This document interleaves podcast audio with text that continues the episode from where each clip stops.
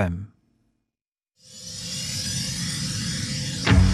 Yo, 951. 이 구역은 내가 주인. Hurricane Radio. Yup. 여러분 안녕하십니까 허리케인 라디오 앵커 DJ 앵디 최일구입니다 어느 날 문득 시인이 돼보는 가을입니다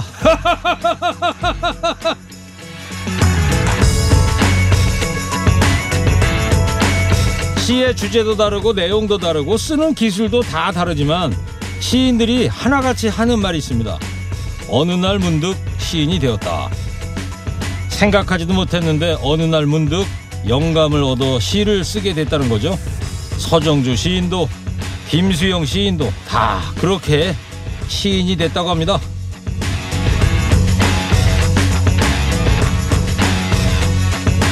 검증된 얘기는 아니지만요. 그 어느 날이 아마 가을의 어느 날이 아니었을까요? 산에 오를 때는 못 봤던 꽃이 내려올 때는 보이고 바람 소리가 노래 소리처럼 들리기도 하죠. 어느 날 문득 눈과 귀가 열리고 닫혔던 마음의 빗장이 열리는 계절. 어쩌면 나도 시인이 될 것 같은 그런 날들입니다. 9월 19일 토요일 시동 거셨습니까? 좋은 음악 꼬갈 뉴스 연중 무휴 허리케인 라디오 출격 How many roads must a man walk down? 선곡되는 김선달 김현우 PD의 첫 곡입니다. 2016년에 노벨 문학상 받은 분이죠. 밥 딜런 Blowing in the Wind sleeps? 참. 이 아이 한숨 노래 듣고 있다 보니까 한숨이 막 저절로 막 나와. 일 안 하고 있는 국회. 여기 봐도 한숨 나와. 아니, 제가- 배 소장님의 저 낙담한 표정 보면서 또 한숨 나와. 아니 제가 한숨이 나옵니다. DDD 같은 명곡을 안 틀어주시고 지금 뭐 우리가 한숨 쉬게 생겼습니다. 아니니까 배 소장님은 저하고 같은 라인이잖아. 아, 네. 근데 선거권을 누가 갖고 있어요? 제가 갖고 있어요? 한숨 나오잖아요, 그죠? 통탄스럽습니다. 네, 좋습니다. 응답하라 2020 뚱커벨 인사이트 K 배종찬 소장 대낮에도 별빛을 몰고 다니는 양재열 변호사 함께하고 있습니다. 잠시 교통 정보 듣고 오겠습니다.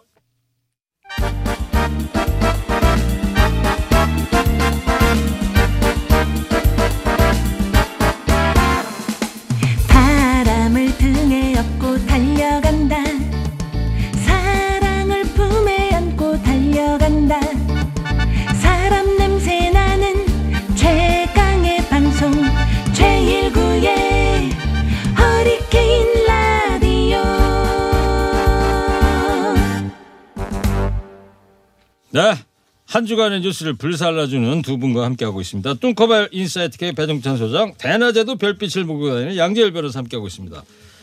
두 번째 이야기는 이제 택배 기사님들 얘기 좀 해보려고 합니다. 아, 추석 앞두고 임금조차 받지 못하는 택배 기사님들의 장시간 분류 작업 이게 지금 사회적인 문제가 되고 있어요. 우리가 이제 택배 기사분들이 배송을 해줄 때 우리가 최종적으로 뭐 소비자들은 제품만 받잖아요. 그렇죠. 그러니까 아 뭐 힘든 게 있을까? 아 제품이 많으면 좀 힘들겠구나. 또 명절을 앞두고는 되게 힘들겠구나. 이런 생각을 할 수는 있어요. 예. 근데 우리가 잘 몰랐던 부분이 뭐냐면 이게 트럭에 제품을 싣고서 배송하기 전에 분류 작업만 그러니까 제품을 어디로 가야 될지 그렇죠.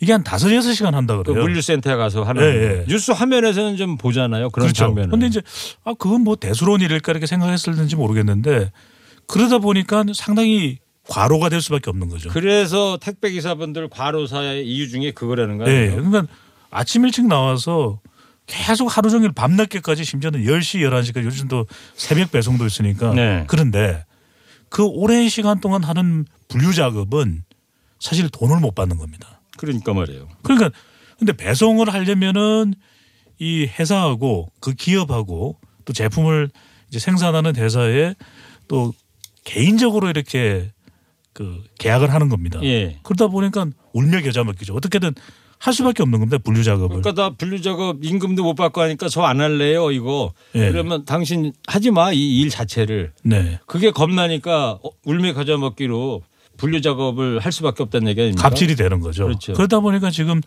택배 기사분들이 단체로 아이고 우리 못 하겠다 이런 이야기까지도 나오는 상황이라는 거죠. 그래서 월요일부터 네. 택배 분류 작업 거부를 선언했는데 어떻게 됐습니까? 그 뒤에?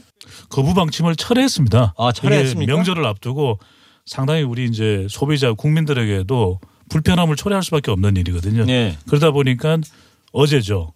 이 철회를 또 선언을 했습니다. 근데 정부에서도 예. 정부하고 저 택배 회사에서 뭔가 조정안을 내놨기 때문에 철회한 거 아닌가요? 그렇죠. 분류 작업에 이제 인력을 더 투입하겠다 이렇게 되는데 예. 이게 이제 명절 앞두고 배송량이 상당히 늘어날 수밖에 없는 것이고 분류 작업을 안 하겠다 그러면은 큰 또 이제 혼란이 초래될 수밖에 없기 때문에 네. 이렇게 조정이 됐는데 근본적인 문제 해결은 안 된 그렇죠. 거죠. 대란은 뭐 어쨌든 피했지만 숙제는 많이 남아 있다고 봐야 될 것 같고요. 양절 변호사님, 이 법적으로 말이에요.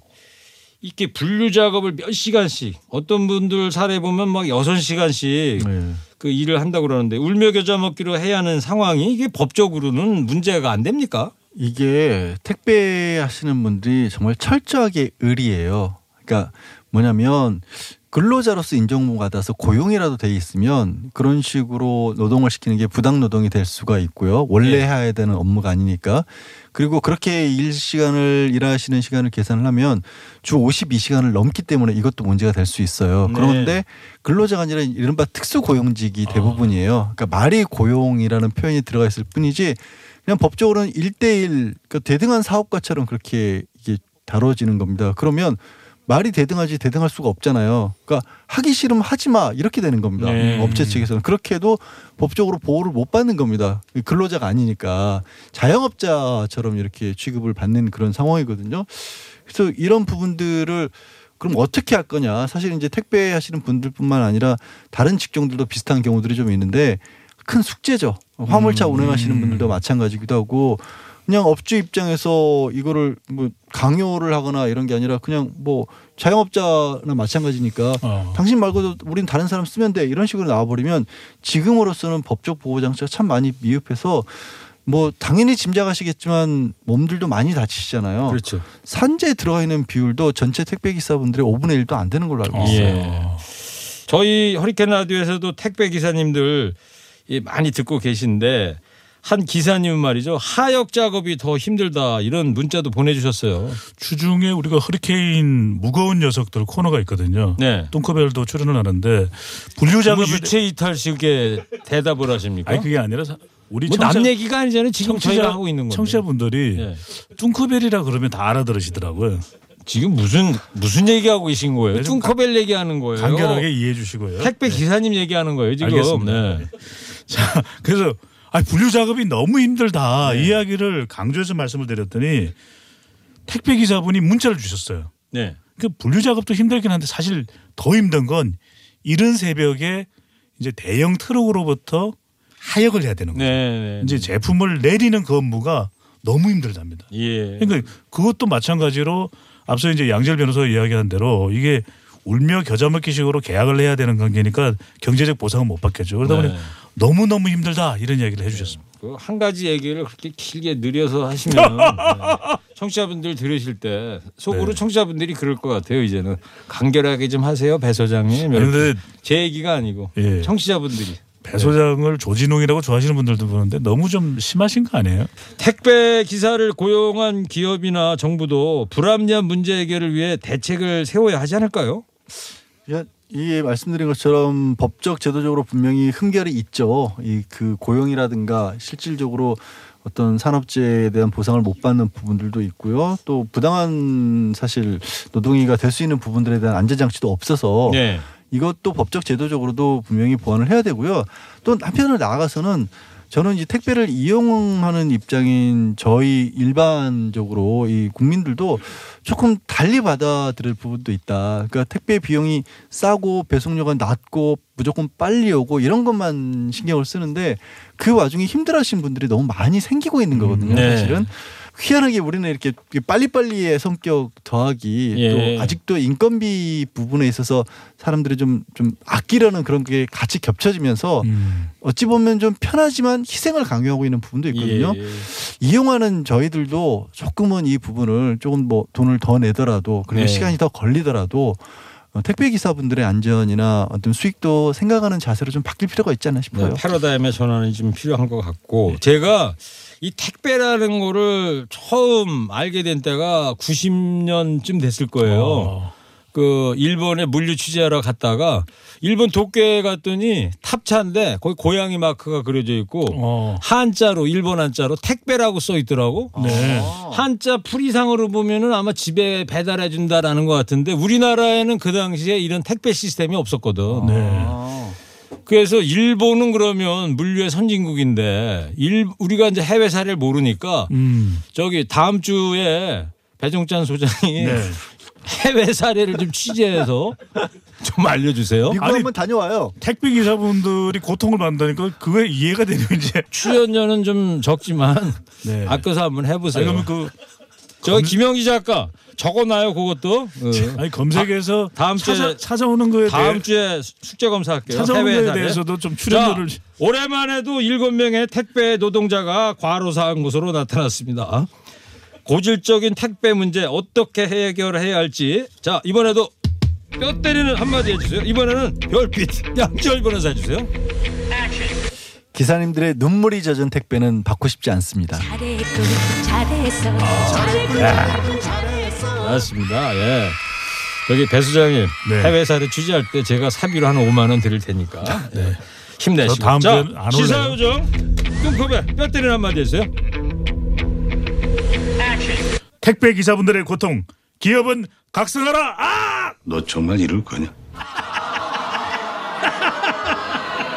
야 거의 뭐 메소드 연기를 했는데 정말 너무하다 김경래 아, PD. 정말 지금 조진웅의 연기 이상이 나오고 있거든요. 그러면 이 정도면 감동으로 거의 저 뭐 조진웅 씨 거의 황정민 씨 수준이냐. 자 이번에는요 택배 기사님들한테 보내는 응원의 노래 한 곡씩 선곡 좀 해주세요.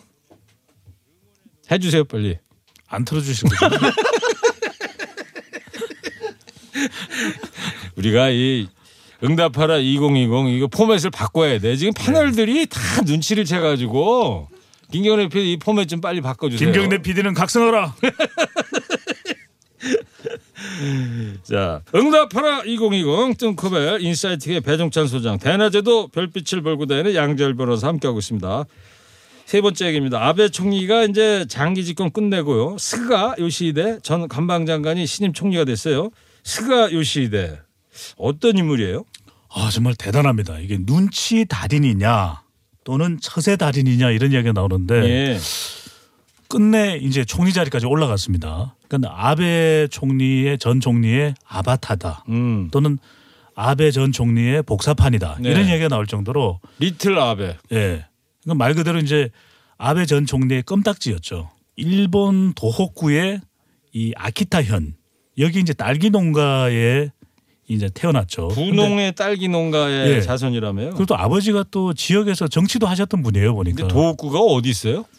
우리가 이제 일본 지도를 보면은 왼쪽에 있습니다. 왼쪽이요? 본, 본섬의 왼쪽, 어. 왼쪽 편. 그러니까 이제 겨울에는 눈이 많이 오는 곳이죠. 네. 근데 이곳에서 이제 성장을 해서 대학을 이제 도쿄의 호세이 대학을 졸업하고 난 이후에 이제 정치에 입문을 하는데 네. 왜 제가 이제 눈치 달인 처세 달인 그랬냐면 이게 모시던 일본 의원이 장관이 된 거예요. 음. 근데 이제 장관 보좌관이 된 거죠. 아, 스가의 이제 옛날 얘기를 하는 거죠 그렇죠. 지금. 예. 근데 이분이 모시던 분이 물러나자마자 스가 당시의 보좌관이 이 지역구 지역구의 의원으로 출마합니다. 예. 네. 그렇군요. 그 다음에 이제 아베 총리가 집권을 하자 또 아베 총리의 오른팔로 또 호흡을 맞춰서 음. 계속 관방 장관이었거든요. 아베 관방 장관이 이제 대변인격이라는 그렇죠. 아베 입이었다. 네. 그런데 끝내 이제 아베가 건강상 이후로 물러나면서 총리 자리를 꿰찬 거죠. 그래서 그렇군요. 이른바 처세의 달인이다라는 이야기가 나옵니다. 예, 그래요. 아까 배 소장님이 도읍구가 제가 어디냐고 몰라서 물어봤더니 네. 이뭐 섬의 왼쪽이라고 하셨는데 네. 그게 아니래요. 김경래 아, PD가? 인터넷 지금 찾아봤는데 네. 도호구가 동북 한자 동북의 일본 발음. 아, 전 반대쪽이네. 일본의 그 동북 지방을 얘기하는 거래요. 아 그런가요? 예. 네. 거기 뭐 인터넷이 달라요? 이게 아주 이게 꼬였네요. 예, 인터넷이. 동경을 기준으로 해서 동북 쪽이다. 네네. 예, 왼쪽이 아니고요. 아, 그러니까 예. 바로 잡을 건 바로 잡아야죠. 아니 그러니까 이제 북쪽인데 네, 간결하게 해주세요. 네. 네네. 네.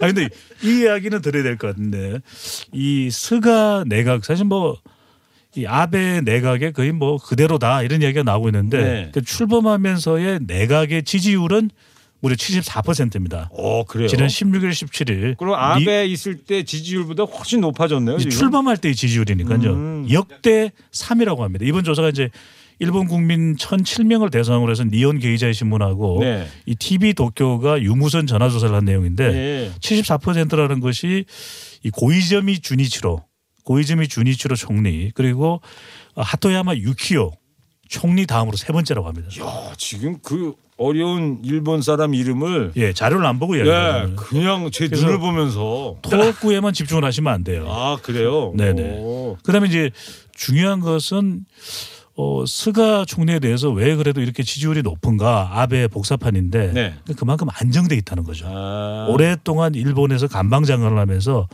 아베 총리의 리더십을 그래도 배웠을 거 아니냐. 예. 좀 안정. 특히 이제 젊은 세대들은 조금 변화도 기대하기 때문에 아베 전 총리에 대해서 상당히 혐오를 또 가졌던 10대, 20대 그리고 네. 여성들은 좀 기대를 하는 걸로 나타났습니다. 예. 뭐 소위 전문 용어로 뭐 컨벤션 효과를 누리고 있다고 봐도 되는 거 아니에요? 오! 네. 그렇죠. 네, 바로 그겁니다. 알겠습니다. 그 한일 관계는 강제징용 대법원 판결 또 일본의 반도체 소재 수출 규제 등으로 해서 법적으로 지금 많이 꼬여 있는데 양지열 변호사님 이거 어떻게 해결 가능성 있어 보여요? 전망이 어떻습니까? 당장은 어려워 보입니다. 일단 내부 사정으로는 지금 스가 총리가 본인의 임기를 본격적으로 시작했다기보다 아베 전 총리의 남은 임기, 자녀 임기를 소화해야 되는 그런 입장이기도 하고요. 네.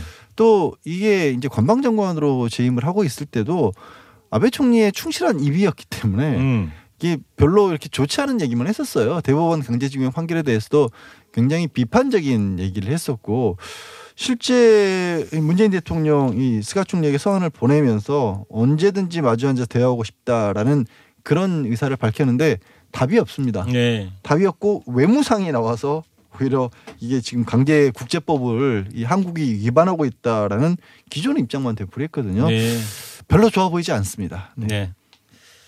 그 특히 위안부 문제 비롯해서 과거사 반성이 이제 중요할 건데 이 스가 이 양반은 그 아베 전임 총리하고 태도가 좀 다를까요? 지금 뭐 양변은 이제 똑같을 네. 거다 그러는데. 별 변화는 없을 것 같아요. 네. 왜냐하면 아직까지도 내각의 대부분이 아베 전 총리와 호흡을 했던 인물들이거든요. 네. 그러다 보니까 외교 관련된 부분, 과거사 부분도 거의 달라지지 않을 것이다. 특히 이제 이 스가 관방장관 스스로가 이 안중근 의사에 대해서 범죄자다 이런 이야기를 했었고 또 위안부 문제와 관련된 부분도 1965년에 한일 청구권 협정 때 다 해결된 거다. 네. 이런 기본적인 인식을 갖고 있는 사람이기 때문에 사실 뭐 기대할 건 별로 없을 네, 것 같습니다. 별로 없다. 그런데 똑같다고 봐야 될 것 같아요. 일말의 기대는 네. 당장은 그렇겠지만 아까도 말씀드린 처세의 달인이다. 네. 본인이 이제 총리로서의 임기를 장기 적으로 가져가기 위해서는 좀 다른 면도 보여야 되거든요. 그래서 예. 좀 시간이 지난 뒤에는 조금은 달라질 수도 있다라고 하는 일말의 기대는 있습니다. 역시 저 배종찬 소장이 일본 유학파잖아요. 일본 아, 통이네. 네. 아리가또 고자이마스. 이 스가 총이 되면서 문재인 대통령이 또 뭔가 연락을 취했잖아요. 한번 허심탄회하게 만나서 얘기를 해보자고. 그래서 제가 두 분께 한번 또 예언을 부탁드려보고 싶은데 다음 주쯤에 저 좀 보세요. 네. 두분 저 좀 보세요. 다음 주쯤에 문재인 대통령하고 스가 총리가 서로 뭐 전화 통화 같은 거 할 것 같아요, 안 할 것 같아요. 안 할 것 같다는 거죠. 안 할 것. 네. 김 작가 적어놔. 자, 또 아니 우리 무슨 청문회인가요? 아예 할것 같아요, 안 할 것 같아요. 할 가능성은 저는 있다고 봅니다. 아니 간결하게 얘기하세요. 있어요.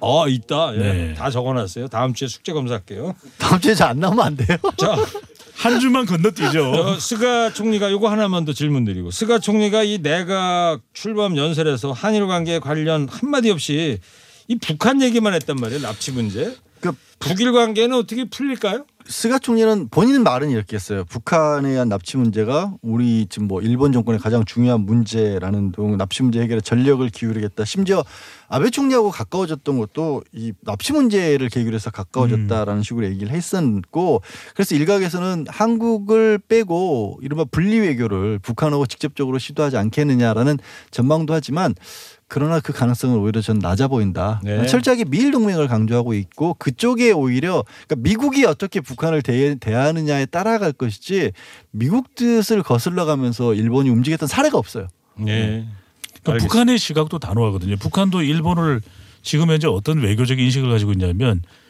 강점기 시대를 반성하지 않는 국가와는 대안은 없다. 네. 이런 상황이기 때문에 서로 간의 관계는 뭐 별로 개선될 건 어, 없을 거예요. 역시 뭐 일본 통입니다. 예, 네. 좋습니다. 자 마지막 세 번째 뼈 때리는 한마디 들어볼게요. 스가 요시히데 신임 일본 총리한테 한마디씩 해주세요. 시사요정 뚜쿠벨부터. 반성 없는 일본 미래는 없다. 반성하라. 반성하라. 잘해서 오.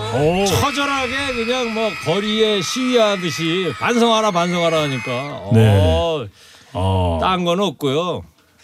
저거래 그냥 명절 앞두고 네. 훈훈하게 가자 뭐 이런 거 봐 이런 뜻이래요 이거 이번에 음향 틀어준 거는 자 이번에는 별비 양지열 변호사 뼈 때리는 한마디 해주세요 손 내밀어 줄 때 못 내 못 이기는 척 잡으시죠. 잘했군 잘해서 양지열 변호사의 한줄 한마디는 다 식구 같아요. 네? 식구. 그게 뭔 말이에요 아 너무 이게 아름다워가지고 내용이. 아 식구. 아시 시야 구- 구절구자 아 네. 저는 무슨 말 하나 그랬네 어, 아. 식구절 같다 아, 아, 못, 알아- 못 저는 무슨 알아들으셨네. 식부금 같다 이런 얘기. 글쎄 말이에요 아니 뭘 그런 생각을 해. 아니 안 들려서. 이 마산 사투리를 하다 보니까 식구가 이제 그 약간 좀 이상한 불효자는. 했습니다. 예. 자 그리고요 이제 다 마쳤는데 예, 두분 요거 아세요? 저 다음 주 화요일 날 22일 날 송가인 씨가 출연합니다. 어. 허리케인 라디오에 기사도 많이 났어요 출연한다고. 네. 자 우리 허리케인 라디오가 시사와 예능을 함께하는 프로다. 음. 이런 프로는 대한민국에 없다라는 거 어. 네. 다시 한번 강조드리면서 뚱커벨이 또 송가인과 같이 출연했잖아요. 간단 간단하게 해주세요. 예. 자 마지막으로 가시기 전에 노래 한 곡 더 골라 주셔야죠. 자 배 수장님 오늘은 정말 스가 총리한테 한마디 해줘야 들려줘야 되잖아요. 제 인생에서 가장 중요한 날이고요. 네, 19대입니다. 예, 스가 총리 네. 인생 뭐 있니? 열심히 하라우. 하라우. 네, 좋습니다.